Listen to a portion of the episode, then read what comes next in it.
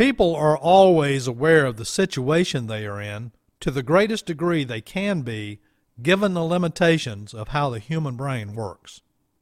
Welcome to the Get Real About Safety podcast. In our podcast, we discuss the new view of safety, what works and what doesn't work, to break down old paradigms and help you improve safety performance in your organization. Hi, I'm Mike. And I'm Pam, and we appreciate you listening. Please share and subscribe and tell others about this podcast.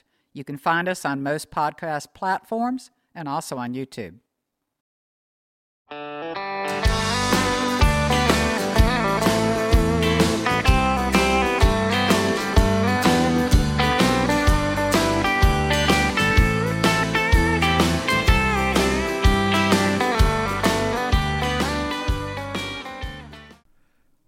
Hi, folks. Welcome to another episode of Get Real About Safety. And uh, hope everybody's doing great. It's February right now, and it is cold for Georgia. So hope everybody's staying warm and everybody's out there being safe with all this COVID mess. Hope this gets over with before too long. Today's podcast is titled The Myth of Situational Awareness. I can't tell you how many times I've seen accident investigation reports that it identify the supposed cause as lack of situational awareness or the worker lost situational awareness. There are three problems with this. Number one, loss of awareness is not a cause. It is a symptom of a deeper issue. Number two, how do you actually know someone else's state of awareness? The answer, you don't. Unless you're inside someone's head looking out of their eyeballs, you have absolutely no clue as to what that person's point of focus was. Unless, of course, it's obvious. I mean, if they're texting while they're driving, you know, obviously they're distracted. But short of something that obvious, we don't have a clue what someone else's point of focus was. Stating that someone, and this is the third one, stating that someone lost situational awareness is a statement of judgment or opinion rather than a quantifiable fact. It's really just another way to blame the worker, while ignoring the underlying system influences or human factors that gave rise to those symptoms. In fact, if you think about the ridiculousness of those two accident investigation report statements, if someone lost situational awareness, where did it go? Think about that. It had to go somewhere, right?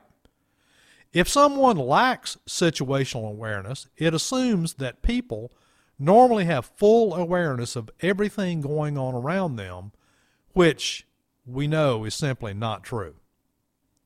In fact, we know today that people are only aware of a fraction of their surroundings at any given point in time, and it has a lot to do with the way the human brain works. I would hope that today in safety, we would have evolved past simpleton, inane, blame game explanations for events. Sadly, this is all too often not the case. That being said, those who are involved in integrating the new view of human performance represent those who have matured beyond simply spinning a bottle and picking a cause. So I guess a good way to get into this is to first define the term situational awareness.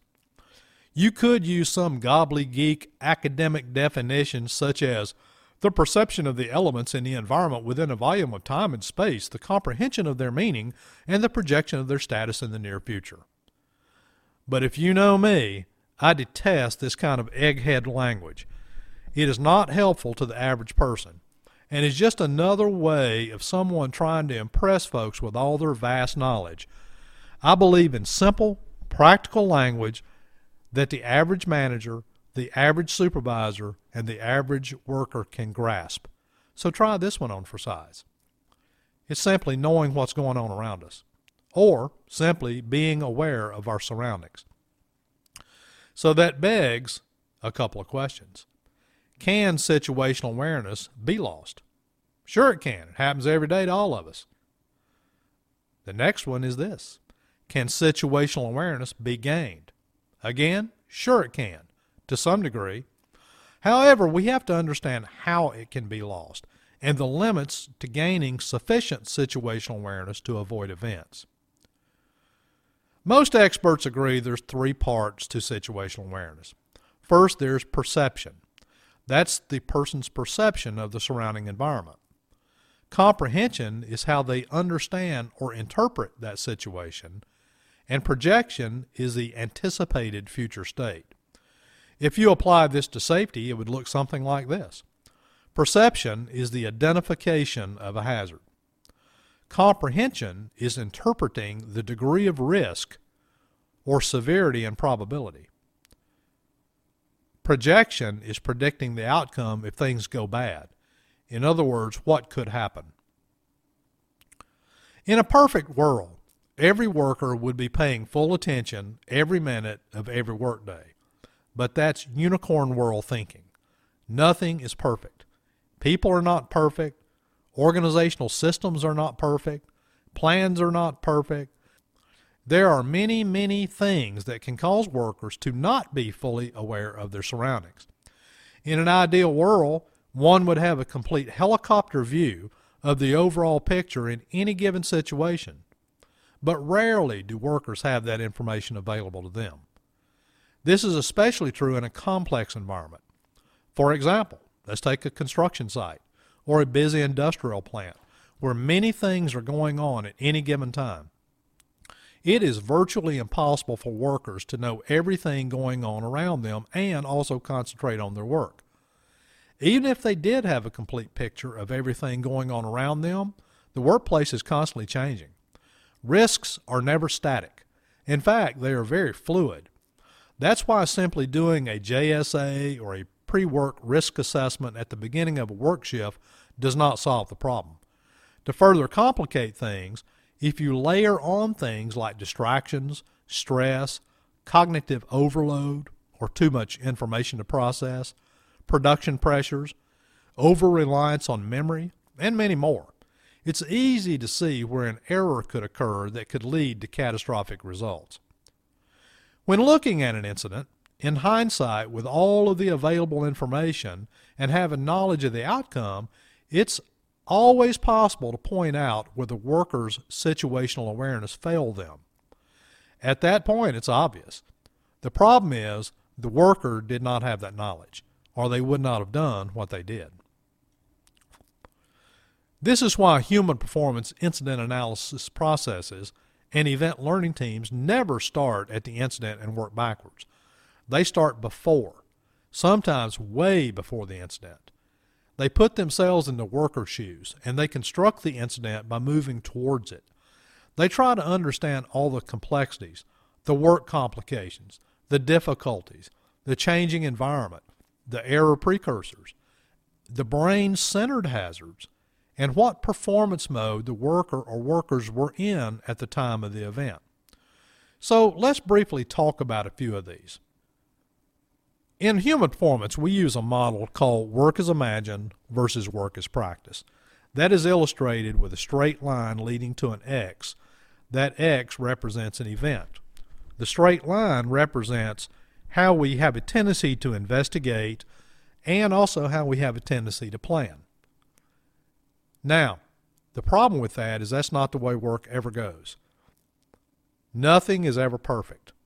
And so the real world that the workers live in is a crooked line.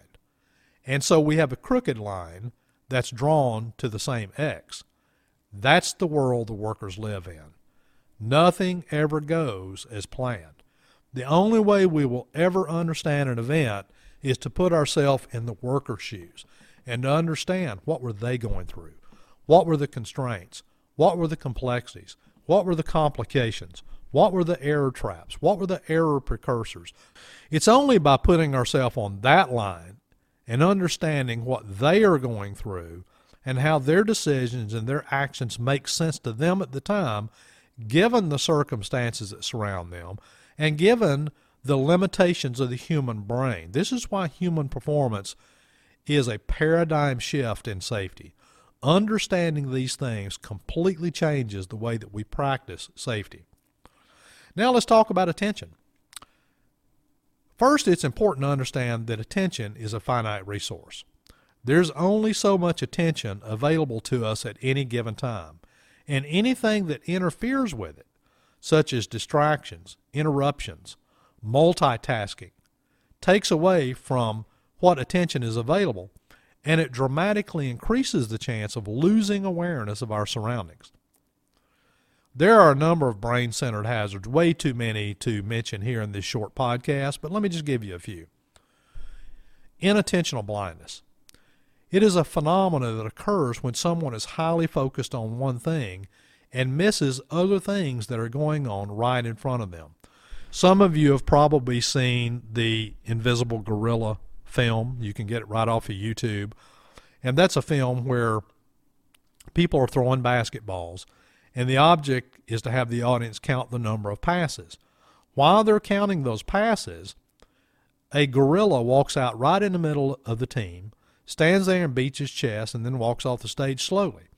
I will tell you that in any audience, only about one third of the people see that gorilla. The other two thirds will swear there was no gorilla there. And here's why that is. When somebody's highly focused on something, we tend to blur the background. The other thing the gorilla teaches us is that while we're focused on something and blurring that background, if an unexpected event occurs, such as a gorilla, we don't expect a gorilla to walk out in the middle of a basketball game, it is completely invisible, even though it is right there in front of them. Another phenomenon is called change blindness. Sometimes things change very gradually out in the workplace. And uh, just for an example, housekeeping. Somebody's highly focused on their work.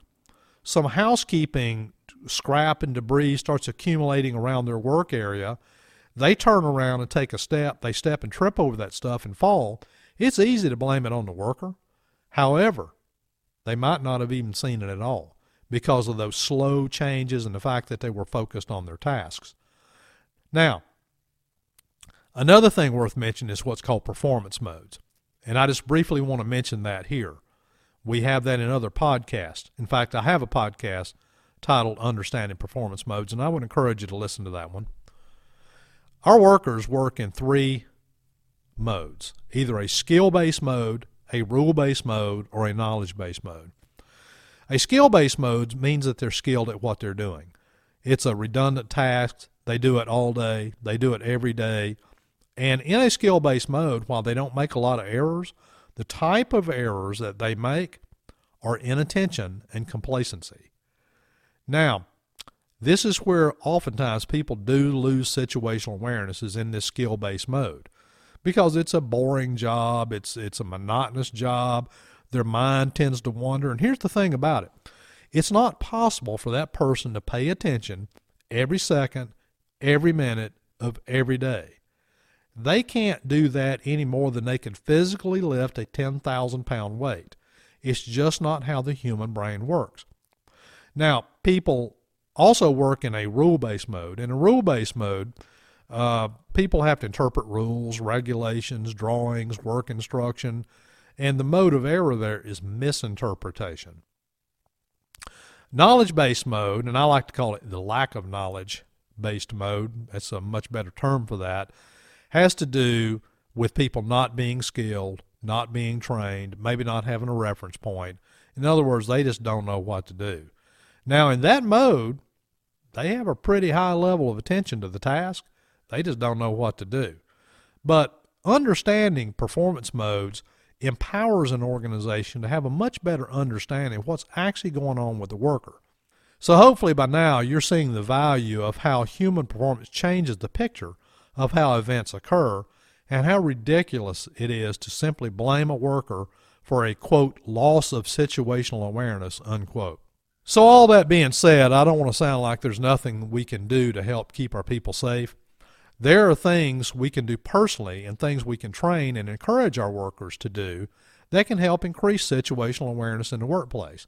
So let's talk about three error reduction tools that can be used. One tool is actually called situational awareness. This is a tool that comes out of combat operations. Police officers, firefighters, and other emergency responders are often taught to use this tool as well. It is basically taking a few seconds before walking into an area to assess the situation, to become aware of what's going on around us. That's why police officers and firefighters do not simply rush onto a scene and begin operations. They first have to know what they're dealing with. To use this tool in the workplace, when you walk into a new area, you simply stop for a few seconds and look around. Look up, look down, look above you, look below you, look behind you, and seek to identify any risks that may exist. Simply by taking this few minutes and becoming aware can prevent a lot of issues. Another tool is called 202020. In a busy work site where equipment and people are constantly moving and things are changing constantly, this can be a valuable tool. And what it means is having the workers every 20 minutes to take 20 seconds to look 20 feet around. Every 20 minutes, take 20 seconds to look 20 feet around. It's just a way to regain situational awareness as things are changing on a constant and continuous basis.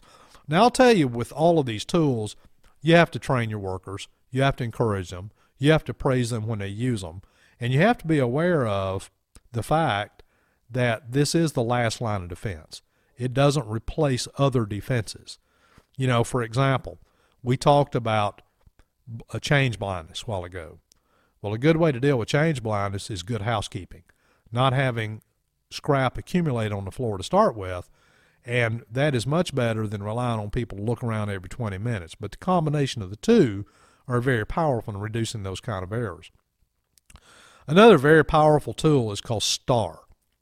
STAR comes from the nuclear industry, and it stands for Stop, Think, Act, and Review. This is especially useful in the skill-based mode. Where workers tend to lose attention or become complacent due to that monotonous or redundant task, it's also helpful where workers are having to multitask or are under pressure to quickly finish a task. Here's how you use this tool. Prior to performing an action, you stop. You think about that action to be performed. You then perform the action, then review and make sure we did what was intended. For example, pushing a button or turning a dial that could cause an operational ups upset. You know, the reason this tool works, and we talk extensively in human performance training about a number of brain centered hazards, but we have a thing called a fast brain and a slow brain. And the fast brain is where emotional response and instant reactions and fight or flight responses take place. The slow brain is where rational thought, problem solving, analysis, and reasoning takes place. The problem is is that that slow brain runs about two seconds behind the fast brain. The other problem is that most of the time we're running on fast brain. The fast brain rules. Now, you want people to be able to think quickly as a survival mechanism, but at the same time, acting without thinking about what we're doing can lead to devastating, if not fatal, consequences. And so taking a few minutes just to stop and think about what we're doing, it allows us to slow down, allow that slow brain to kick in, allow some analysis and some risk assessment to take place just on a very quick basis. While these tools are useful, again, they're no guarantee because you are relying on the workers to use them. Keep in mind that the behavior of that worker truly is the last line of defense. If they fail, there is no redundancy to compensate, and there is nothing to stop an event from occurring. So these tools really have to be used in com combination with systems thinking and how we make sure that we have the right kind of defenses in place rather than just simply relying on the workers. There's a danger in expecting the workers to utilize these tools. Those who have not been well trained in the HP systems thinking may attempt to blame the worker after an event for not using the tools. So let's be clear. Not every worker will use these tools when they need to. Situational awareness is more of a mindset than one of skill. Not every worker can fully develop a mindset of scanning their work area for risks throughout the day. Also keep in mind that sometimes the system itself will not allow it. For example, on a busy construction site, Foremen are often expected to be walking while using a radio, weaving in and out of moving equipment, and other workers who are creating hazards every minute of every day. So the act of blaming workers for not using one or more of these error reduction tools rather than looking at the system in which people work, simply draws us back into the old view, crime and punishment model, or the bad apple model of trying to fix the worker rather than fix the system. However, I will also say this. There are some in the field of human performance who discount the use of error reduction tools and imply that you should focus solely on engineering out all system flaws. In my mind, the problem with that kind of thinking is that it's not possible to engineer out every hazard. I personally believe you should do both. Fix the system to the greatest degree possible, but also encourage the use of the tools to hit the problem in two different directions. Well, that's it for today. Very short, but I hope it was impactful. Hope it was valuable to you. And uh, you folks take care. Good to see you. See you next time. Take care. Bye bye.